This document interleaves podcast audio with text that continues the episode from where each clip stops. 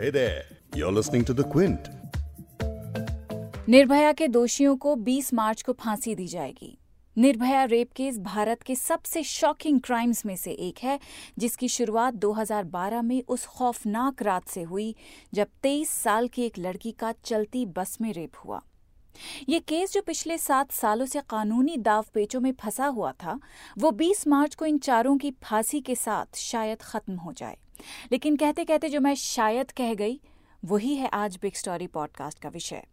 सवाल यह है कि क्या निर्भया के दोषियों के पास अभी भी कोई लीगल ऑप्शन है खुद को बचाने का, या फांसी तय है? क्योंकि तीन बार तो उनकी फांसी टल चुकी है और उनके वकील अब भी कह रहे हैं कि विकल्प बचे हैं। इसी पर आज बात करेंगे।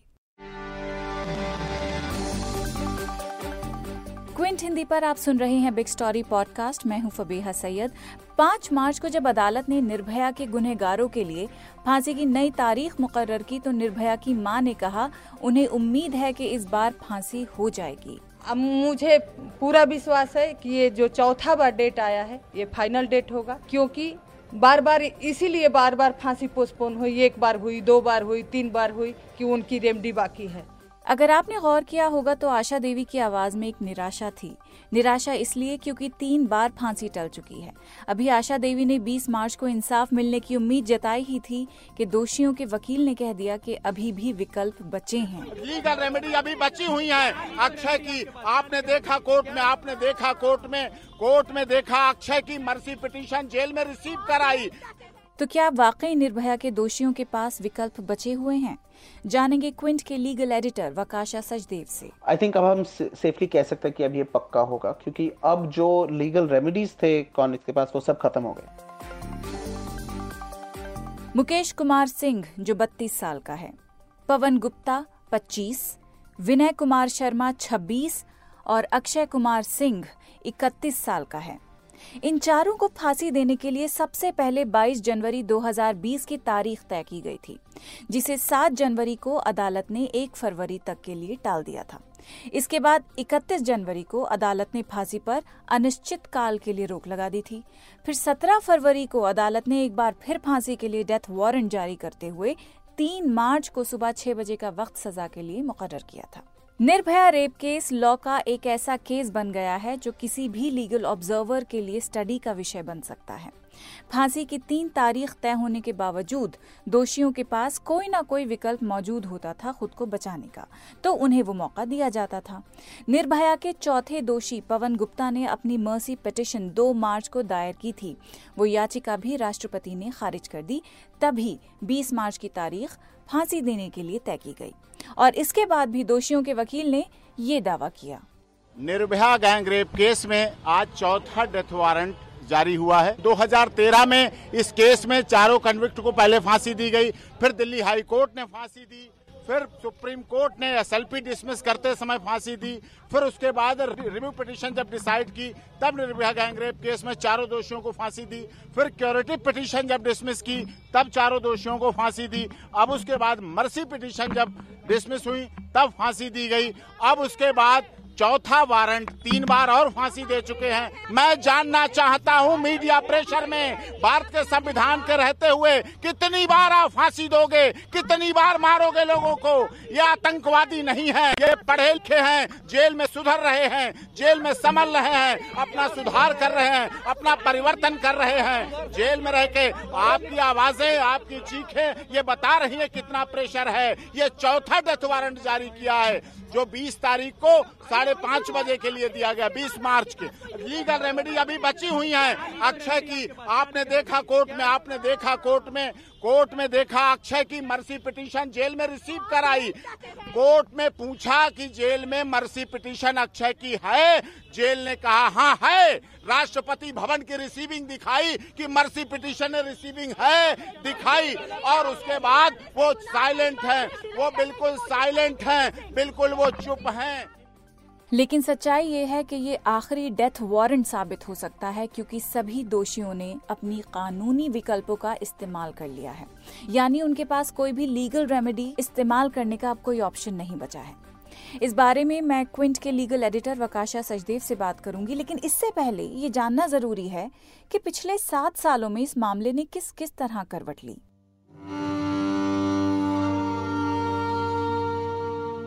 बात है सोलह दिसंबर दो हज़ार बारह की, जब छह लोगों ने मिलकर एक शर्मनाक अपराध को अंजाम दिया।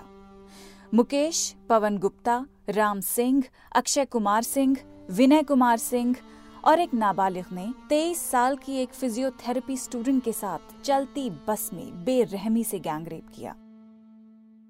उस लड़की का वो हाल किया कि उसने रूह और जिस्म पर दिए गए जख्मों से लड़ते हुए उनतीस दिसंबर दो हज़ार बारह को सिंगापुर के माउंट एलिजाबेथ हॉस्पिटल में दम तोड़ दिया। इस केस को लेकर देश भर में आक्रोश महसूस हुआ, धरने प्रदर्शन हुए। ये केस पब्लिक और मीडिया की नजरों में था तो पुलिस पर प्रेशर था कि वो जल्दी अपराधियों को पकड़े, और ऐसा ही हुआ। इक्कीस दिसंबर तक एक एक करके छह के छह अपराधी पकड़े गए। मार्च दो हज़ार तेरह में एक आरोपी राम सिंह ने तो जेल ही में खुदकशी कर ली। अब बचे थे पांच, जिनमें जो नाबालिग था उसको रेप और मर्डर के मामले में रिफॉर्म फैसिलिटी में भेजा गया और बाद में कानून के हिसाब से उसे तीन साल तक वहां रखकर रिहा कर दिया। बचे चार का अपराध साबित हुआ और उन्हें कोर्ट ने सितंबर दो हज़ार तेरह में मौत की सजा सुनाई। उसके बाद शुरू होता है अपराधियों का कोर्ट में अपील दायर करने का सिलसिला, जो दो हज़ार बीस को आकर खत्म होता है, जब आखिरी दया याचिका यानी मर्सी पिटिशन जो पवन गुप्ता दायर करता है और वो भी रिजेक्ट हो जाती है। जैसा मैंने कहा था कि दया याचिका किस तरह की जाती है, राष्ट्रपति का क्या रोल होता है, इस पर आगे बात जरूर करूंगी, लेकिन पहले हमारे लीगल एडिटर वकाशा सचदेव से जानूंगी कि अब जो डेथ वारंट आया है क्या वो फाइनल है। तो अब ये जो नया डेथ वारंट आया है बीस मार्च के लिए, ये अब आई थिंक अब हम सेफली कह सकते हैं कि अब ये पक्का होगा, क्योंकि अब जो लीगल रेमेडीज थे कॉन्विक्ट्स के पास वो सब खत्म हो गए। अभी तक जो रेमेडीज होते हैं, पहले आप तो आप ट्रायल में कन्विक्शन होता है, दोषी का जो स्टेटस होता है वो वहाँ पे मिल जाता है आपको, उसके बाद आप जाके अपील कर सकते हो हाई कोर्ट में, सुप्रीम कोर्ट में। तो ये मेन लीगल प्रोसेस होता है, वो दो हज़ार सत्रह में खत्म हो गया था यहाँ पे। पर उसके बाद जो स्पेशली चीज़ें थोड़े बहुत आ जाते हैं डेथ रो कॉन्विक्ट्स के लिए, रिव्यू पिटिशन तो खैर सब के लिए, सब सुप्रीम कोर्ट वाले डिसीजंस के लिए होता है, पर यहाँ पे थोड़ा स्पेशल केस है डेथ रो कॉन्विक्ट्स के लिए। तो पहले रिव्यू पिटिशन होता है, उसके बाद क्यूरेटिव पिटिशन। तो रिव्यू पिटिशन में आपको दिखाना पड़ता है कि कुछ गलती था, जो सुप्रीम कोर्ट ने अभी तक जो उन्होंने डिसाइड किया उसमें कुछ खराबी था, कुछ गलती था, कुछ फैक्चुअल या लीगल इनएक्यूरेसी था। क्यूरेटिव पिटिशन में आपको फिर दिखाना पड़ता है कि फेयरनेस, कोई प्रिंसिपल ऑफ नेचुरल जस्टिस जो कहते हैं, जो इंसाफ का जो मामला होता है, वहाँ पे कोई प्रॉब्लम है कि आ, किसी के इम्पॉर्टेंट एविडेंस को सबमिट नहीं हुआ था, सुना सुनवाई में उसमें उसके बारे में कुछ चर्चा नहीं हुआ था, आ, या किसी जज का बायस था उसमें। तो ये होता है क्यूरेटिव पिटिशन। और फिर आखिर में लास्ट आपका जो ऑप्शन होता है वो है मर्सी पिटिशन। वो आप जाके प्रेसिडेंट को जाके बोलते हो कि यहाँ पे जो डेथ सेंटेंस है, जो फांसी की सजा है, उसको लाइफ इम्प्रिजनमेंट कर दो, पर फांसी नहीं होना चाहिए। तो क्या होता है कि अगर इनमें से कोई रेमेडीज बचे हुए हैं तो इससे फांसी पे रोक हो सकती है, और इसीलिए अभी तक तीन बार जो अभी तक वारंट्स आए हैं, जो अभी तक डेट्स आए हैं, उनको डिफर पोस्टपोन करना पड़ा है, क्योंकि आ, हर बार जब ये आया है कोर्ट के सामने, एटलीस्ट एक या उससे ज्यादा भी मर्सी पिटिशंस रह गए थे, क्योंकि कोर्ट का जो एक शत्रुघ्न चौहान वाला जजमेंट है सुप्रीम कोर्ट का, उसमें लिखा है कि जब तक कॉन्विक्ट के जो मर्सी पिटिशन है, जो मर्सी याचिका है, वो रिजेक्ट नहीं होता है, उसके उसके रिजेक्शन के चौदह दिन के बाद ही फांसी की सजा एक्सिक्यूट हो सकता है। तो तब तक जब भी ये कोर्ट्स हर बार बोल रहे थे अच्छा दो हफ्ते के बाद फांसी हो जाएगी, अच्छा दो हफ्ते के बाद, दो हफ्ते के बाद, जब भी वो ऐसे बोल रहे थे वो गलत था, क्योंकि हर बार मर्सी प्ली फाइल भी होना था और उसके बाद रिजेक्ट भी होना था। तो एटलीस्ट दो हफ्ते के बाद ही हो सकता था वो, और यहाँ पे वो हर बार दो हफ्ते के बाद ही बोल रहे थे कि सजा, फांसी की सजा एक्सिक्यूट होना चाहिए। अभी तक वो ऑप्शंस थे, क्योंकि इसलिए जो लास्ट वाला था वो पवन गुप्ता का मर्सी प्ली पेंडिंग था, इसलिए कोर्ट ने अब तक बोला था कि अच्छा इसको अभी आ, इस पे फांसी पे रोक करना पड़ेगा, रोक डालना पड़ेगा। पर अब क्योंकि वो मर्सी याचिका रिजेक्ट हो गया है, इसलिए अब बीस मार्च का जो डेट है वो ठीक है। कोर्ट में अभी दो तीन चीज दो दो चीजें तो चल रहे हैं। एक है कि पवन गुप्ता जाके बोल रहा है कि देखो, जिस बेसिस पे प्रेसिडेंट ने, राष्ट्रपति ने मर्सी याचिका को रिजेक्ट किया था वो गलत था, उसने ठीक से अब, आ, अपना विचार नहीं किया था, ठीक से सोच समझ के नहीं किया था, इसलिए वो डिसीजन गलत है। वो अभी सुप्रीम कोर्ट में जाके वो अटेम्प्ट कर रहा है, वो कोशिश कर रहा है ऐसे बोलने के लिए। इससे फांसी पे रोक नहीं हो सकता है। तो ये इम्पोर्टेंट है कि चाहे ये आर्ग्यूमेंट बन भी जाए, अगर कोर्ट इसको मानते नहीं है, फांसी पे कोई रोक नहीं हो सकती। दूसरी चीज यह कि अक्षय जाके बोल रहा है कि आ, मुझे मैंने अभी एक सेकंड मर्सी याचिका फाइल किया है, पहले वाला रिजेक्ट हो गया था पर उसमें कुछ प्रॉब्लम थे, वो ठीक से बनाया नहीं गया था, तो अभी मैंने जाके एक नया मर्सी याचिका फाइल किया राष्ट्रपति के पास। ये भी क्योंकि ऑलरेडी एक हो गया है और वो रिजेक्ट हुआ है और कोर्ट ने ये भी बोला कि उसके रिजेक्शन में कोई प्रॉब्लम नहीं था, इसके वजह से उसके बेसिस पे भी कोई रोक नहीं सकता। तो अभी के लिए आई थिंक हम सेफली कह सकते हैं कि इन सब दोषियों के जो जो भी रेमेडीज रह गए थे कानून में वो सब खत्म है अब, और एट द वेरी लीस्ट हम ये कह सकते हैं कि बीस मार्च को अब इनकी फांसी पे रोक तो नहीं हो सकता कोई भी ऐसे ग्राउंड्स के वजह से, अनलेस प्रेसिडेंट आके कुछ बोल दे, कुछ नया चीज आ जाए। अभी उनका उस दिन पे एक्सक्यूशन होने वाला ही है। जैसा वकाशा ने कहा कि फांसी पक्की है, अब कोई लीगल ऑप्शन इन अपराधियों के पास बचा ही नहीं। ऐसे में निर्भया की मां की बात करनी जरूरी है, जिनका सात साल का संघर्ष अब पूरा होता दिख रहा है। निर्भया की मां आशा देवी इनकी फांसी के लिए बेचैन थीं कि बस कोर्ट फौरन कोई फैसला सुना दे। दो हज़ार बीस की शुरुआत में उनकी इस बेचैनी को देखकर सीनियर एडवोकेट इंदिरा जयसिंह ने एक ट्वीट में कहा था कि मैं आशा देवी का दर्द पूरी तरह से समझती हूँ, फिर भी मैं उनसे अपील करती हूँ कि वो सोनिया गांधी के उदाहरण का अनुसरण करें, जिन्होंने नलिनी को माफ कर दिया और कहा कि वो उनके लिए मृत्युदंड नहीं चाहती। हम आपके साथ हैं पर मृत्युदंड के खिलाफ हैं। इंदिरा जयसिंह के दोषियों को माफी देने वाले बयान पर निर्भया की मां आशा देवी ने फिर अपने जवाब में कहा था कि इंदिरा जयसिंह कौन हैं जो मुझे सुझाव दे रही हैं। पूरा देश चाहता है कि दोषियों को फांसी की सजा दी जाए। सिर्फ उनके जैसे लोगों की वजह से बलात्कार पीड़ितों के साथ न्याय नहीं होता है, ऐसा आशा देवी ने इंदिरा जयसिंह के ट्वीट पर कहा। निर्भया का केस दरअसल सिर्फ निर्भया का नहीं है। इस केस ने देश की महिलाओं की सुरक्षा को बड़ा मुद्दा बनाया है। बहस हो रही है कि क्या किया जाए कि दोबारा कोई निर्भया कांड जैसा केस ना हो। लीगली क्या हुआ है, किस तरह के लीगल रिफॉर्म्स हुए हैं, अब वो जानते हैं वकाशा से। मेनली तो रेप के बारे में ही चेंजेस आए थे और आपको याद होगा कि जब ऐसे केस होते हैं जो वुमेन के अगेंस्ट सेक्सुअल वायलेंस के होते, काफी बार जब भी गुस्सा भी होता है पब्लिक का, उस पर आउटरेज भी होता है, पर उससे कुछ बदलाव नहीं आता है, नॉर्मली रिफॉर्म्स नहीं आते हैं। पर अगर हम निर्भया केस को देखें तो एक हफ्ते के बाद ही justice J S Verma committee को सेटअप किया गया था और उसमें उनको देखना था कि जो क्रिमिनल लॉ जो है, जो कानून है, उसमें क्या क्या चेंजेस लाने हैं आई पी सी में और सी आर पी सी में, इसको कैसे ज़्यादा इफेक्टिव बना सकते हैं और ट्रायल्स को जल्दी कराने के लिए और भी पनिशमेंट लाने के लिए क्या क्या हो सकता है। कमेटी ने बहुत सारे क्रिमिनोलॉजिस्ट, एक्सपर्ट, सबसे व्यूज लेके उन्होंने एक बहुत बड़ा सा छह सौ से ज्यादा पेज रिपोर्ट पब्लिश किया था एक महीने के अंदर। उसमें बहुत अच्छे से रिफॉर्म्स भी थे क्योंकि उन्होंने जाके देखा था कि और भी देशों में क्या है, क्या इफेक्टिव होता है यहाँ पे, और उसका पूरा अच्छी तरह से उन्होंने स्टडी किया था। अब प्रॉब्लम यह है कि इसका जो रिपोर्ट था उसके बेसिस पे क्रिमिनल लॉ अमेंडमेंट एक्ट आया था दो हज़ार तेरह में और इसमें बहुत सारे अच्छे चीज भी थे पर कुछ चीजें तो छूट भी गए थे। जैसे उसमें लिखा था कि मैरिटल रेप को क्रिमिनलाइज करो, कि शादी में अगर कोई बलात्कार कर रहा है वो भी बलात्कार होना चाहिए, पर अभी हमारे कानून के अंदर मैरिटल रेप एक क्रिमिनल ऑफेंस नहीं है तो आपको उसके लिए कोई सजा नहीं मिलता है, वो तो रेप बलात्कार के डेफिनेशन में भी नहीं आता है अभी। पर अभी देखते हैं कि क्या क्या ऐड हुआ था उसमें। सबसे इंपॉर्टेंट चीज़ ये था कि जो रेप का जो डेफिनेशन है उसको इन्हांस करके ठीक से उसको इम्प्रूव किया है, अब उसको एक्सपैंड किया। अब ओरल सेक्स भी होता है अगर, या कोई भी दूसरा ऑब्जेक्ट जैसे कोई लाठी या कोई डंडा या कुछ को लेके उस, तो वो रेप हो जाता है। तो ये इंपॉर्टेंट था क्योंकि जैसे अगर निर्भया केस में आपको याद है उन्होंने आयन आयन रॉड को लेके उन्होंने पुराने डेफिनेशन के अंदर वो रेप नहीं होता पर अब वो रेप के डेफिनेशन में आ जाता है, तो ये सब के लिए ये बहुत इंपॉर्टेंट चीज था कि इस डेफिनेशन को उन्होंने एक्सपैंड किया था। उसके बाद उन्होंने कंसेंट का भी जो कि अगर सेक्सुअल इंटरकोर्स के लिए अगर आप हाँ बोल रहे हो वो कैसे, उसको कैसे डिफाइन करते हैं। आप कहते हैं कि अभी अगर आप हाँ कह रहे हो तो वो ये नहीं होना चाहिए कि आप कुछ नहीं बोल रहे हो और उसको प्रिज्यूम कर सकते कि वो हाँ था। उसमें एक्चुअली आपको पॉजिटिवली जाके बोलना है, वहाँ पे औरत को, महिला को बोलना है, नहीं तो वो रेप बन जाता है। अगर वो लड़ाई झगड़ा नहीं करते वापस में, उससे अजम्पशन नहीं बनता कि कंसेंट है इसमें। तो ये सब उसके डेफिनेशन में इंपॉर्टेंट चीज़ थे। उसके बाद अगर हम देखें तो, तो सज़ा जो था बलात्कार के लिए उसको बढ़ाया गया है।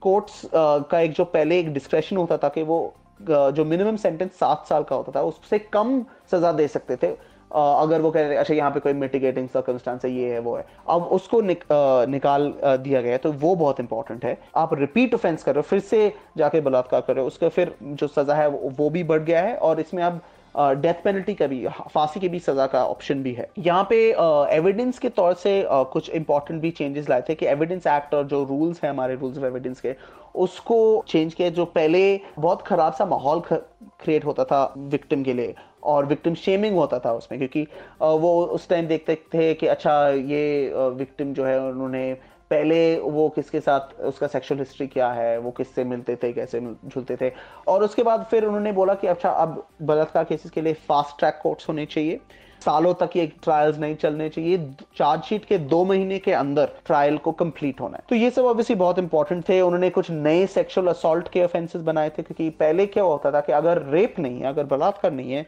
तो फिर एक ही चीज होता था, section three fifty four outraging the modesty of women. अब ये बहुत पढ़ोगे भी तो ये, ये खराब लगता है, ये बहुत पुराना सा कॉन्सेप्ट है।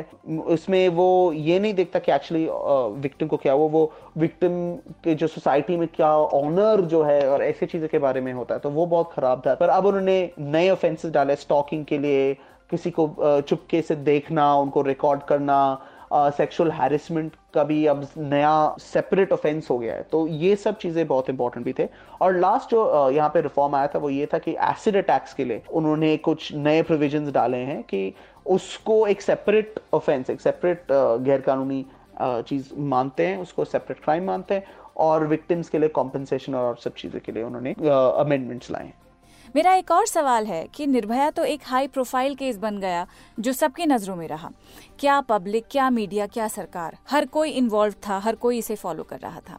ये एक ऐसा केस था जो वुमेन सेफ्टी के लिए एक मूवमेंट साबित हुआ। लेकिन मैं ये जानना चाहती हूँ कि जिस तरह निर्भया के दोषियों के को मौके पे मौके मिलते गए, उनकी फांसी टलती गई, तो क्या दूसरे केसेस जो ज्यादा सुर्खियों में नहीं आते उनमें भी कोर्ट इतनी रियायत देता है क्या, खास करके जब डेथ पेनल्टी किसी को दी जाती है? तो अगर हम देख रहे हैं कि कॉन्विक्ट्स को लीगल रेमेडीज मिलने के लिए या क्या छोटे वाले कोर्ट्स और छोटे वाले मामले में डेथ पेनल्टी होता है, हाँ, तो जो अगर आप कोई क्राइम कमिट कर रहे हो जिसके लिए डेथ पेनल्टी, जिसमें फांसी की सजा है, तो वो हो भी जाता है और बहुत सारे स्मॉलर कोर्ट्स में वो उसकी सज़ा मिल मिल जाती है लोगों को। उनके जो रेमेडीज़ है, ये जैसे हमने आपको समझाया था, review petition, curative petition, mercy petition, ये सब भी वहाँ पे फाइल होते हैं। पर ये एक बहुत इंपॉर्टेंट एक्चुअली इशू है, क्योंकि पुराने जो पूर्व हमारे जो प्रेसिडेंट थे एपीजे अब्दुल कलाम जो राष्ट्रपति थे, उन्होंने भी ये देख के उन्होंने बोला था कि जब डेथ पेनल्टी होता है वो एक्चुअली सबसे ज़्यादा बस उन लोगों को अफेक्ट करता है, उन लोगों को सज़ा मिलता है जो बहुत गरीब बैकग्राउंड से है, जिनका एजुकेशन कम है, जिन डिसएडवांटेज कम्युनिटी जैसे कोई कास्ट के बेसिस पे या कोई या जिनके इनकम बहुत कम है, इन लोगों को डिस्प्रपोर्शनेटली अफेक्ट करता है और इनको डिस्प्रोशनली मिल जाता है। तो ये एक एक्चुअली बहुत इंपॉर्टेंट इशू है। डेथ पेनल्टी के अगेंस्ट जो लोग बोलते हैं एक्चुअली वो स्पेसिफिकली इसको पॉइंट करते हैं कि अगर हम देखें तो मोस्टली डेथ पेनल्टी उन्हीं लोगों, फांसी की सजा उन्हीं को मिलती है जो जिनके पास पैसे नहीं होते हैं अपने आप को डिफेंड करने के लिए, सब लड़ाई झगड़ा करने के लिए। और क्योंकि कोर्ट तो कहते हैं कि ठीक है आपको लीगल एड मिलना चाहिए, पर अगर आपको एक्चुअली जाके ये सब ऑप्शंस एक्सिक्यूट करने हैं, उसमें लीगल एड के जो ऑप्शन है कभी उसको परस्यू करने के लिए और अच्छी तरह से एक्चुअली इसको हर ऑप्शन को जाके कोर्ट में फाइल करने में दिक्कत होता है। अगर कोई छोटी गांव से हो जो दिल्ली से दूर है, तो फिर सुप्रीम कोर्ट तक जाके रिव्यू, क्यूरेटिव, मर्सी पिटिशन को चैलेंज करना, ये ये सब चीज़ें करना बहुत डिफिकल्ट होता है। बट डेथ पेनल्टी की जो सज़ा है वो अगर रह रह रहा है हमारे स्टैट्यूट बुक्स पे, हमारे कानून में, तो उसको इक्वल तरीके से, समानता से एक्चुअली उसको अप्लाई करना चाहिए। वो ऐसे ही नहीं होना चाहिए कि बस एक कैटेगरी जो है, जो दोषियों हैं उनको मिलना चाहिए, कि लीगल एड ऑप्शंस मिलने चाहिए लोगों को, कि चाहे अगर जैसे आपने बोला कि मीडिया का जो गेज है, मीडिया में अगर ये पब्लिक के सामने इतना नहीं आ रहा है, फिर भी उन लोगों को मिलना चाहिए। और चाहे हमें इन लोगों से गुस्सा आ जाए, कुछ लोग को नफरत भी आएगा, कुछ लोग को लगेगा कि इन लोगों को कोई भी कुछ नहीं मिलना चाहिए, पर कानून तो कानून है और कानून के बेसिस पे जो प्रोसीजर है, जो संविधान के बेसिस पे हमें पूरा जो चलना पड़ता है, यहाँ पे वो इम्पॉर्टेंट है। और और उसको मेंटेन करने के लिए कुछ चीज़ें इंपॉर्टेंट है यहाँ पे कि जो गवर्नमेंट की अथॉरिटीज जो हैं, वकीलों हैं, वो सब याद रखे कि इसमें इसमें प्रोसीजर क्या है, रूल्स क्या है, और उसको अच्छी तरह से निभा ले। जैसा वकाशा ने हमारे पूर्व राष्ट्रपति अब्दुल कलाम आज़ाद की बात की कि उन्होंने गरीब घरों से आने वाले अपराधियों के लिए जो रियायत की थी, उसी की रोशनी में हर अपराधी को जिसे मौत की सज़ा सुनाई गई है, ये हक है, ये हक दिया जाता है कि वो अपने बचाव के लिए हर कोशिश करे। दया याचिका का मकसद वही है। अब आपको बताती हूँ कि ये याचिका किस तरह की जाती है। राष्ट्रपति के पास दया याचिका लगाने की प्रक्रिया काफ़ी लंबी है। हालांकि ऑनलाइन याचिका दाखिल करने से समय कम लगता है, लेकिन दया याचिका लगाने के लिए सबसे पहले याचिका जेल प्रशासन को सौंपी जाती है। जेल प्रशासन की ओर से याचिका दिल्ली सरकार को भेजी जाती है। फिर याचिका पर दिल्ली सरकार का गृह मंत्रालय टिप्पणी देता है। इसके बाद ये याचिका एलजी को भेजी जाती है। यहाँ से ये पेटिशन गृह मंत्रालय को जाती है। गृह मंत्रालय में सीनियर ऑफिसर्स अपनी टिप्पणी देते हैं। इसके बाद ये याचिका राष्ट्रपति को जाती है, जिसके बाद याचिका पर राष्ट्रपति अपना फैसला देते हैं। इसके बाद राष्ट्रपति के फैसले को वापस जेल प्रशासन के पास भेजते हैं। हालांकि इसका भी क्रम होता है, पहले राष्ट्रपति से गृह मंत्रालय, इसके बाद फाइल एलजी के पास आती है, फिर एलजी ऑफिस से ये फाइल दिल्ली सरकार के गृह मंत्रालय को भेजी जाती है, जिसके बाद गृह मंत्रालय से फाइल जेल प्रशासन को सौंपी जाती है। आपको बता दें कि नियमों के मुताबिक दोषी की दया याचिका खारिज होने के चौदह दिन के बाद ही फांसी पर लटकाया जा सकता है। इस बार दया याचिका चार मार्च को खारिज हुई है और इसके बाद पाँच मार्च को डेथ वारंट निकला है, यानी याचिका खारिज होने के बाद पूरे चौदह दिन का समय भी मिल रहा है।